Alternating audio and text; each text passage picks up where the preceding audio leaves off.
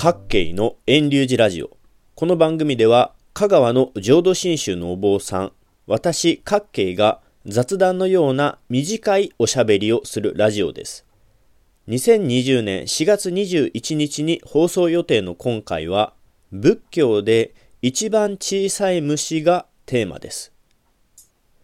2020年も4月後半になり、朝晩だいぶ過ごしやすくなりましたね。これがいつもの年なら涼しくて多くの人が外に出てお仕事したり遊んだり畑をしたり子供たちは新しい学校生活を楽しんだりするのですが今年はコロナウイルス感染予防の外出自粛でそんな雰囲気は一変しましたね。ニュースを思い起こせば年末年始に武漢で未知のウイルスが出たと報じられ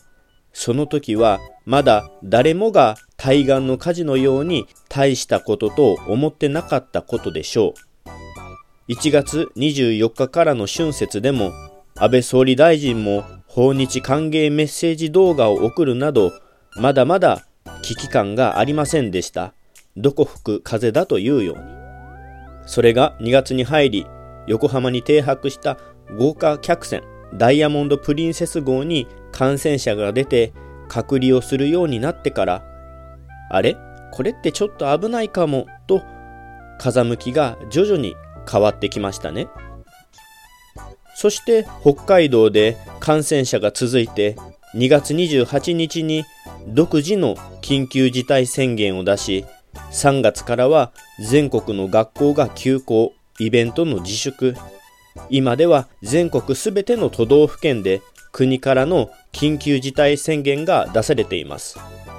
最初は気にも留めないような小さなことだったのに4ヶ月も経つと収集もつかないほどの大ごとになっていますね。この世の中の一連の流れを見るとお坊さんの私はお経の中に登場する虫のことを思い出しました。仏教で非常に非常に小さい虫なのですがこれがコロナウイルスに似ているような気がするんですね。その虫の名前はカラクラチュカラクラという虫です。龍樹菩薩の第一ドロンやドンラン大師の浄土論中などに登場する虫です。どんな虫かというと普段は目に見ることができない大きさでそこにいるけどもわからない虫です。でも大きな風を受けるとその虫は受けた風の分どんどんどんどん大きくなりあらゆるものを飲み込む大きさになることができます。大きな風の時は全てを飲み込み小さな風の時は気がつかないレベルの大きさであり自由自在に自分の存在を大きくも小さくもできる虫です。これってなんとなしにコロナウイルスに似ていませんか？最初年末年始に武漢で未知のウイルスが出たと言われてもほとんどの人は気にかけることのないどこ吹く風でしたよね。でも周りでどんどん感染が広がり自分たちの生活が脅かされるようになるともう連日コロナコロナと私たちの世界すべてをコロナが包み込んでいるような状況です。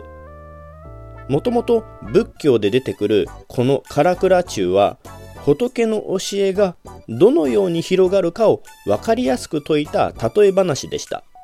カラクラ中は風を受けるとあらゆるものを包み込む大きさになります。しかし風そのものではありません。仏教は仏の教えを届けてくれる人々や場の縁があることで私たちは教えに出会い教えに感化され教えの輪が風となってまた広がっていくのです。コロナウイルスも何も風がなければ広がりません。でも私たちは生きていますし人と交わらなければなりません。コロナの風が広がるのは人間社会がある限り仕方のないことです。またコロナウイルスは人以外にも存在するので収束することはあっても完全に撲滅することはできないでしょう気がつきにくいレベルでウイルスは存在し続けるでしょうカラクラ中と同じように考えると、普段は目に見えにくい存在でも、その時の風を受けるといずれまた大きな存在となるでしょう。今はコロナを恐れて閉じこもっている時ですが、収束した後はコロナと共に生きていく社会なんだと意識するべきではないかと思います。風を大きくするのも小さくするのも私たちの行動次第ではないでしょうか。ちなみに自然界にいる世界最小の虫はアザミウマタマゴバチの仲間で 1mm の大きさのアザミウマに卵を産みつける虫だそうです。体の大きさは 0.2mm ないそうです。玄米1粒の横幅は約 2mm から 3mm ですから、米粒の10分の1が世界最小の虫だとイメージできますね。カラクラチュウは仏教に出てくる小さな虫で自由自在に測ることができない大きさでほとんど0から無限に大きさを変えることができます。コロナはウイルスで0.1マイクロメートルほどの大きさです。コロナは自然界最小のアザミウマ卵鉢の1万分の1のサイズですから、そりゃ見えるわけがないですよね。肉眼で見えるものだけが私たちの世界なわけではないのですから目に見えにくい存在も意識していきましょうね。各県のラジオはここで終了します。来週もまた聞いてくださいな。ポッドキャストでも配信していますので iTunes ストアなどでレビュー評価登録してくれたら嬉しいです。遠隆寺各系ブログも続けているので興味のある方はぜひご覧ください。皆さんもお体に気をつけてお過ごしくださいませ。